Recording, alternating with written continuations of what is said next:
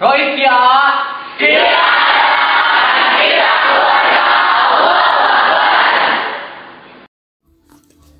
أعوذ بالله من الشيطان الرجيم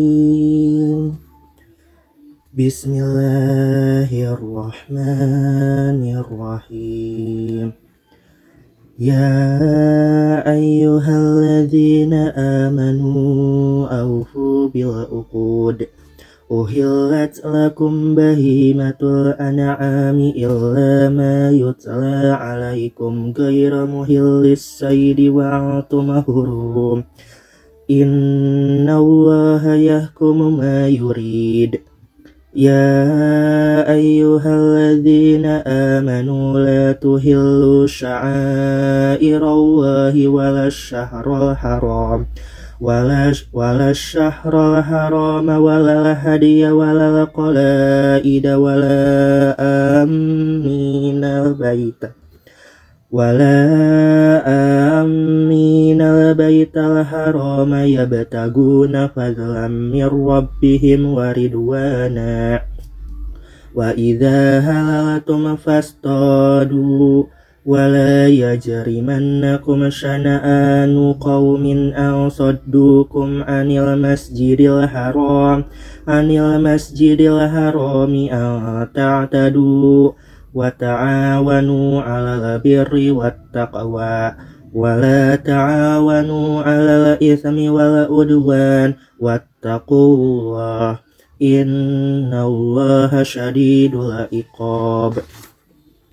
حرمت عليكم الميتة والدم ولحم الخنزير وما أهل لغير الله به وما أهل لغير الله به والمنخنقة والموقوذة والمتردية والنتيهة وما أكل السبع وما أكل السبع إلا ما ذكيتم وما ذبح على النسب وأن تستقسموا بالأزلام ذلكم فسق اليوم يئس الذين كفروا من دينكم فلا تخشوهم واخشون اليوم أكملت لكم دينكم وأتممت عليكم نعمتي ورضيت لكم الإسلام دينا فمن اضطر في مخمصة غير متجانف لإثم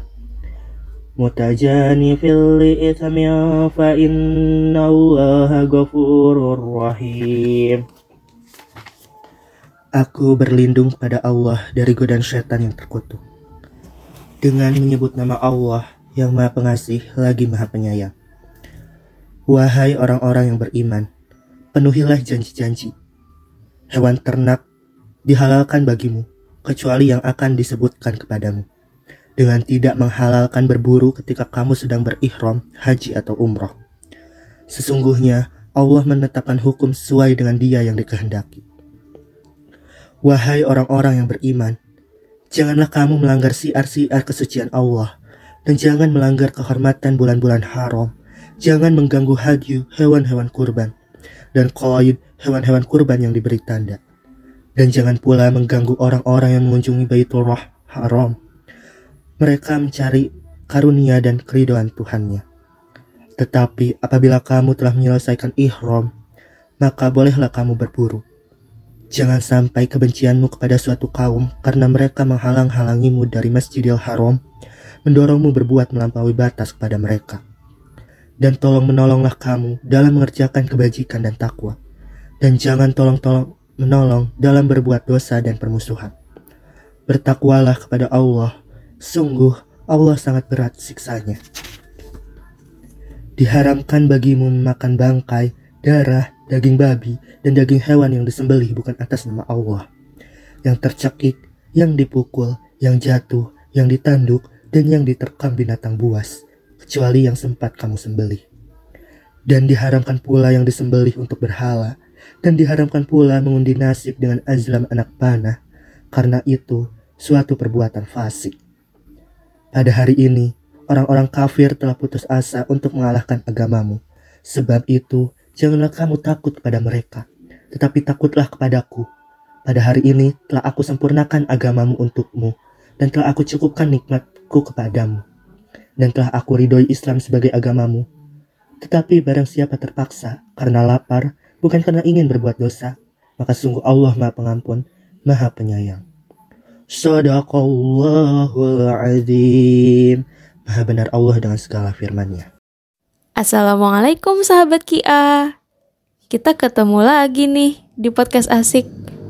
Gimana kabarnya? Semoga baik dan sehat selalu ya. Nah, seperti biasa, podcast asik bakal hadir untuk sharing-sharing pengalaman seputar mahasiswa FKEP. Untuk kali ini, kita akan mengangkat tema tolong menolong. Hmm, kira-kira siapa ya bintang tamu kali ini? Cus langsung kenalan aja. Ya, Assalamualaikum Teh, Assalamualaikum sahabat Kia di mana pun berada, semoga selalu dalam keadaan sehat dan selalu Allah berkahi ya setiap aktivitasnya, amin. Ah, ya, sebelumnya perkenalkan, saya Nisa Hamsa Cendana dari Keperawatan Unpad Angkatan 2017. Gitu Teh. Halo Teh Nisa. Oke, jadi sekarang sahabat Kia udah kenalan dong ya sama bintang tamu kita kali ini. Nah, seperti yang udah aku sebutin sebelumnya, podcast asik kali ini akan mengangkat tema tolong menolong. Penasaran gak sih sama ceritanya Teh Nisa bakal kayak gimana? Boleh Teh diceritain pengalamannya? Siap Teh, terima kasih sudah dipersilahkan. Tapi mungkin ini bukan bintang tamu ya. Kita uh, apa sharing aja gitu ya, sama-sama belajar. Mungkin ini pengalaman uh, menolong dari Nisa itu baru-baru ini, bahkan mungkin uh, bulan lalu ya, bulan September gitu jadi Nisa tuh ada suatu kendala gitu teh dalam menyelesaikan urusan. Nisa tuh ada kendala dalam urusan ini. Nisa udah coba selesaikan dengan uh, menghubungi orang yang Nisa maksud gitu ya. Sudah coba uh, berbagai cara lah gitu ya. Udah coba beberapa kali dihubungi tapi um, belum ada hasil gitu. Belum selesai juga kendala Nisa ini gitu belum terselesaikan. Nah ada suatu hari gitu ya di malam Jumat itu tuh ada chat masuk itu di WAT dari lembaga mil zakat.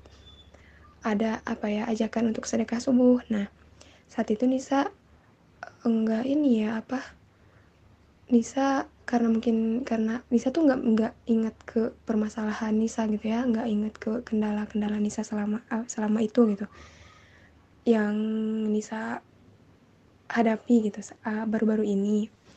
Nisa nggak inget ke sana cuma Nisa ya tertarik aja buat sedekah subuh karena emang udah lama gitu nggak sedekah atau misalnya infak ke lembaga yang memang khusus mengurusi hal itu gitu. Karena kan kalau misalnya lembaga itu biasanya lebih paham ya. Biasanya lebih paham uh, orang yang butuh itu yang seperti apa gitu yang mana kayak gitu. Nah saat itu hari Jumat Nisa coba sedekah lah gitu sedekah subuh. Udah tuh Nisa lupa tentang sedekah itu. Pas hari Sabtu ternyata alhamdulillah uh, orang yang bisa coba hubungi orang yang bisa mintai bantuan gitu ya minta bantuan untuk uh, agar permasalahan Nisa agar kendala Nisa dalam urusan ini tuh bisa selesai. Ternyata beliau yang menghubungi Nisa duluan gitu tanpa Nisa follow up tanpa Nisa uh, hubungi lagi gitu. Ternyata beliau yang menghubungi Nisa lebih dahulu dan ada kabar bahagia di hari Sabtu itu gitu. Kayak dibayar kontan gitu ya dibayar tunai gitu sama Allah. Bisa di situ mikir ya Allah mungkin itu mungkin ini karena sedekah subuh Nisa gitu gitu ya. Tapi ya, ya Allah alam gitu ya. Tapi di situ nih saya langsung kepikiran bahwa ternyata ya memang ketika kita menolong orang lain kita juga akan dibantu gitu. Ketika misalnya kita bantu urusan orang lain Allah pun akan membantu urusan dunia dan akhirat kita gitu. Bukan hanya dunia ya tapi juga akhirat kita kayak gitu. Uh, sebenarnya juga dan ternyata ya kan emang tolong menolong ini Allah perintahkan ya di dalam Quran surat Al-Maidah ayat 2 kan Allah berfirman bahwa katanya uh, tolong menolonglah kalian dalam uh, kebaikan dan takwa dan janganlah kalian tolong menolong dalam perbuatan dosa dan pelanggaran. Kayak gitu kata Allah. Nah uh, bahkan ya kata eh Rasul tuh Rasul tuh pernah ini teh Rasul pernah bersabda ya Rasul pernah bilang bahwa Rasul itu lebih mencintai umatnya yang dia itu berjalan bersama saudaranya. Saudara di sini maksudnya sesama muslim, berjalan bersama sesama muslim untuk menyelesaikan suatu urusan daripada dia yang beritikaf di masjidku kata Rasul. Ma, ma, uh, apa masjidku itu masjidnya Rasul itu kan masjid Nabawi ya. Padahal sholat di masjid Nabawi ini pahalanya tuh bisa berlipat-lipat dari sholat di masjid biasa. Bayangin aja betapa menolong orang lain gitu ya, betapa membantu orang lain dalam menyelesaikan urusannya itu lebih lebih Rasul cintai. Berarti pahalanya juga lebih besar, lebih lebih berharga lah kayak gitu. Dan dari situ juga uh, bisa mikir bahwa oh kalau gitu berarti sebenarnya bukan uh, bukan orang bukan dia yang butuh pertolongan, tapi kita yang butuh untuk menolong kayak gitu teh. Karena kalau dilihat dari kacamata dunia ketika Nisa bilang misalnya sebenarnya oleh orang yang menolong itu yang diuntungkan. Mungkin kalau secara kacamata dunia untung dari mananya kayak gitu kan. Tapi kalau kita lihat dari kacamata akhirat ya lihat aja gitu pahalanya aja tuh luar biasa bahkan uh, apa ada hadis juga kan bahwa ketika menolong orang lain gitu ya membantu orang lain menyelesaikan urusannya itu kita bisa terbebas dari dua hal. Bebas dari api neraka dan bebas dari kemunafikan gitu. Jadi itulah masya allahnya. Makanya nggak nyesel gitu nih saat kemarin sedekah subuh. Udah mah gitu ya. Udah mah udah mah dalam urusan dunia juga dilancarkan gitu. Dibantu di uh, dimudahkan gitu. Dan mungkin semoga ada pahala juga yang sudah jadi bekal kita di akhirat nanti kayak gitu. Nah contohnya lagi misalnya kayak gini teh orang yang misalnya dia infak beras ya. Misalnya si beras ini tuh disalurkan buat anak yatim atau misalnya buat para santri. Kebayangkan misalnya dari dari beras inilah mereka makan kemudian dari tenaga dari energi yang di, dihasilkan dari uh, beras ini gitu dari makanan ini santri, para santri, para anak yatim, mereka beribadah kepada Allah, mereka tilawah, itu tuh insya Allah kita juga bisa dapat pahalanya kayak gitu. Jadi masya Allah banget gitu dari tolong menolong ini gitu dan sebenarnya kalau dilihat ya dari kenapa sih misalnya kebersamaan, keindahan dalam suatu masyarakat itu sebenarnya bisa bisa muncul, bisa tercipta karena adanya gotong royong gitu, karena adanya adanya tolong menolong kayak gitu teh. Luar biasa kayak misalnya contohnya kalau di Islam kan ada zakat ya. Nah, zakat ini tuh bisa memberantas uh, apa tuh yang kaya semakin kaya, yang miskin semakin miskin tuh bisa dihilangkan dengan adanya zakat ini gitu. Orang yang misal uh, mempunyai kelebihan gitu dalam hartanya, mereka akan menzakatkan gitu. 2,5 persennya akan dizakatkan, disalurkan kepada 8 golongan penerima zakat. Kan itu insya Allah akan tercipta keseimbangan gitu ya. Gitu. Andai saja semua orang tuh tahu hal itu gitu ya kalau misalnya dunia ini paham betapa uh, luar biasanya zakat gitu ya mungkin sekarang di dunia itu akan adanya keseimbangan kayak gitu teh. Bisa sejahtera semuanya kan gitu ya masya allah. Jadi itu dari tolong menolong kayak gitu. Terus juga sebenarnya kan manusia itu khalifah ya teh ya? Khalifatul fil ar gitu. Khalifah di muka bumi. Artinya kita, manusia itu kita itu uh, ibaratnya asistennya Allah gitu. Untuk menyelesaikan permasalahan-permasalahan di bumi. Jadi kalau misalnya ada nih teh di luar sana tuh sering dengar ya kalau misalnya uh, sering dengar gitu orang di luar sana bilangnya uh, Allah itu eh Tuhan itu emang ada gitu. Kalau Tuhan ada kenapa masih ada kezoliman? Kenapa masih ada kemiskinan? Ya tolonglah gitu kan yang ditugaskan menyelesaikan hal itu kan manusia gitu ya, khalifah gitu. Makanya kalau misalnya kita misalnya dalam suatu perjalanan ketemu sama orang yang meminta kita harusnya sadar gitu mungkin cara Allah untuk membantu orang itu lewat kita kayak gitu loh jadi uh, dari sanalah gitu kita bisa mikir oh iya ya kita memang perlu tolong menolong selain karena memang kita butuh pahalanya selain kita memang berharap juga kita dimudahkan dalam urusan kita tapi karena kita juga punya tugas itu gitu. Kita tuh punya tugas untuk menolong orang lain karena memang kita khalifah gitu. Kita harus menyelesaikan permasalahan di muka bumi kayak gitu kan. Jadi uh, kita harapannya gitu ya kita bisa saling membantu gitu teh dalam kalau misalnya kita bisa bantu dengan harta ya silahkan. Kita bisa bantu dengan kekuasaan silahkan. Kalau misalnya kita bisa bantunya dengan ilmu mangga gitu ya. Tapi kalau misalnya kita tidak punya semua itu kita masih punya tenaga. Percayalah gitu ya. Kita bisa bantu orang lain dengan tenaga kita kayak gitu.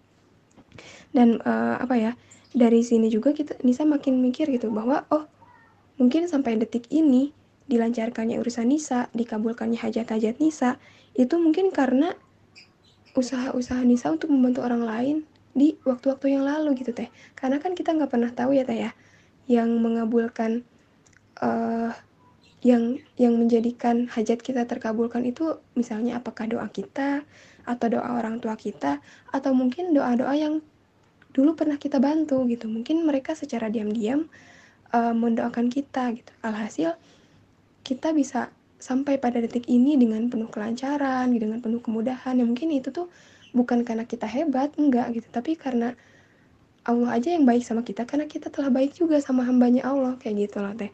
Gitu mungkin teh kalau pengalaman Nisa tentang uh, apa tolong menolong dan hikmah yang bisa Nisa petik gitu teh selama ini. Allah alam. Masya Allah, mantep, inspiratif banget deh ceritanya Teh Nisa. Semoga apa yang Teh Nisa ceritain tadi bisa memantik semangat kita semua nih untuk semakin semangat untuk menerapkan sikap saling tolong menolong. Nah, kalau dari cerita Teknisa tadi bisa kita simpulin nih bahwa ternyata tolong menolong itu bisa menguntungkan dua belah pihak. Gak cuman satu pihak. Gak cuman orang yang kita tolong doang. Tapi kita pun yang menolong bisa mendapat keuntungan juga gitu. Nah, keuntungannya itu atau balasannya gitu ya bisa dapat langsung di dunia, bisa juga di akhirat balasan di dunianya mungkin seperti yang tadi dialami oleh Teknisa ya, setelah sedekah gitu. Nah, ternyata beberapa urusan di dunianya Teknisa itu dipermudah oleh Allah kayak gitu. Dan mungkin Teknisa tidak menduga bahwa hal itu akan terjadi gitu. Jadi kita benar-benar nggak tahu nih amalan mana yang bisa membantu kita dalam menghadapi dunia ini gitu istilahnya. Dan ternyata dengan kita menolong orang, wah ternyata urusan gue dipermudah, urusan aku dipermudah gitu. Nah, terus uh, aku juga mikir nih berarti kita itu harus merasa bahagia gitu ketika ada orang lain yang meminta pertolongan kita. Karena bisa aja ada orang yang mungkin berharap atau berdoa sama Allah, mengharapkan sesuatu gitu ya. Kemudian Allah mengabulkan dan mengabulkannya itu melalui perantara kita gitu. Seneng gak sih menjadi orang pilihan Allah? Seneng dong pastinya. Keren gak sih? Nah, Teh Nisa kan tadi juga udah sempet nyebutin ya, kalau Allah itu berfirman dalam surat Al-Ma'idah ayat 2, di mana Allah itu memerintahkan kita untuk menerapkan sikap saling tolong-menolong. Nah, kalau Allah udah merintahin nih ke kita, terus kita menerapkan, apa yang terjadi coba? insya Allah Allah bakal cinta kan ya sama kita. Kalau Allah aja cinta sama kita, apalagi Rasulnya gitu. Nah, terus tadi kan kita udah nyebutin nih ya dari pengalaman Tenisa bahwa ketika kita menolong orang lain gitu, beberapa urusan di dunia kita bakal dipermudah insya Allah. Nah, selain itu ada beberapa hikmah lain yang kita dapat jika kita menerapkan perbuatan tolong-menolong. Nah, yang pertama itu menumbuhkan serta memupuk ikatan persaudaraan yang kokoh. Kedua, menjaga ikatan persaudaraan yang sudah terjalin. Ketiga, menumbuhkan rasa kasih sayang di antara orang yang menolong dan orang yang ditolong. Keempat, memperbanyak persaudaraan dan kekeluargaan. Kelima, menumbuhkan rasa gotong royong antar sesama. Keenam, terciptanya lingkungan rumah, keluarga, dan masyarakat yang tentram dan harmonis. Tujuh, menghilangkan rasa permusuhan dan dendam yang pernah tertanam pada diri seseorang. Delapan, disukai dan disayangi oleh sesama manusia. Wah, Masya Allah banyak banget ya dari satu kebaikan bisa memberikan manfaatnya sebegitu banyaknya gitu. Nah, Itulah beberapa hikmah-hikmah yang bisa kita dapatkan dari sikap saling tolong menolong. Oke, okay, tadi kan Tenisa udah sharing nih pengalamannya. Terus juga udah menyampaikan terkait hikmah apa sih yang Tenisa rasain ketika menolong orang lain gitu. Terus tadi Farah juga udah nambahin nih terkait hikmah-hikmah lainnya dari sikap saling tolong menolong ini. Nah mungkin dari Tenisa ada closing statement gak nih Teh? Ya, terima kasih Teh Farah. Uh, mungkin closing statement dari Nisa, kita itu makhluk, oh kita itu manusia gitu ya, manusia itu makhluk sosial dan pasti akan saling membutuhkan. Maka kalau misalnya kita perlu bantuan, mintalah pertolongan pada Allah yang pertama-tama. Kemudian ikhtiarlah dengan meminta bantuan pada orang lain. Dan pastikan hati kita terpaut dengan Allah, karena mungkin Allah berikan jalan keluar dari ujian hidup kita ini melalui orang lain, seperti itu. Pun ketika ada orang lain yang perlu bantuan, bahkan sebelum mereka meminta, tawarkanlah bantuan, berikanlah bantuan. Karena ada kalanya kita bisa jadi ladang pahala untuk orang lain, dan ada kalanya orang lain yang menjadi ladang pahala untuk kita, seperti itu. Dan yang harus kita pastikan lagi, bahwa kita saling tolong menolongnya itu dalam hal kebaikan, dalam hal ketakwaan gitu, bukan dalam hal keburukan. Allah alam bisawab. Mungkin seperti itu Tefara dan sahabat Kia. Uh, segala kebaikan datangnya dari Allah dan segala keburukan datangnya dari Nisa pribadi. Semoga sahabat Kia berkenan untuk memaafkan dan semoga ada hikmah yang bisa diambil ya. Terima kasih. Wassalamualaikum warahmatullahi wabarakatuh. Oke, sama-sama Teh Nisa. Terima kasih juga ya Teh, udah mau nyempetin waktunya untuk sharing-sharing sama kita. Nah, karena Teh Nisa udah menyampaikan closing statementnya, itu artinya perjumpaan kita di sesi podcast asik kali ini sudah berakhir. Tapi sahabat Kiang jangan khawatir, karena kita bakal datang lagi nih di sesi berikutnya. Nah, kalau gitu, aku tutup ya. Wassalamualaikum warahmatullahi wabarakatuh. Sampai jumpa sahabat Kia. Rohis Kia. Kia. Kita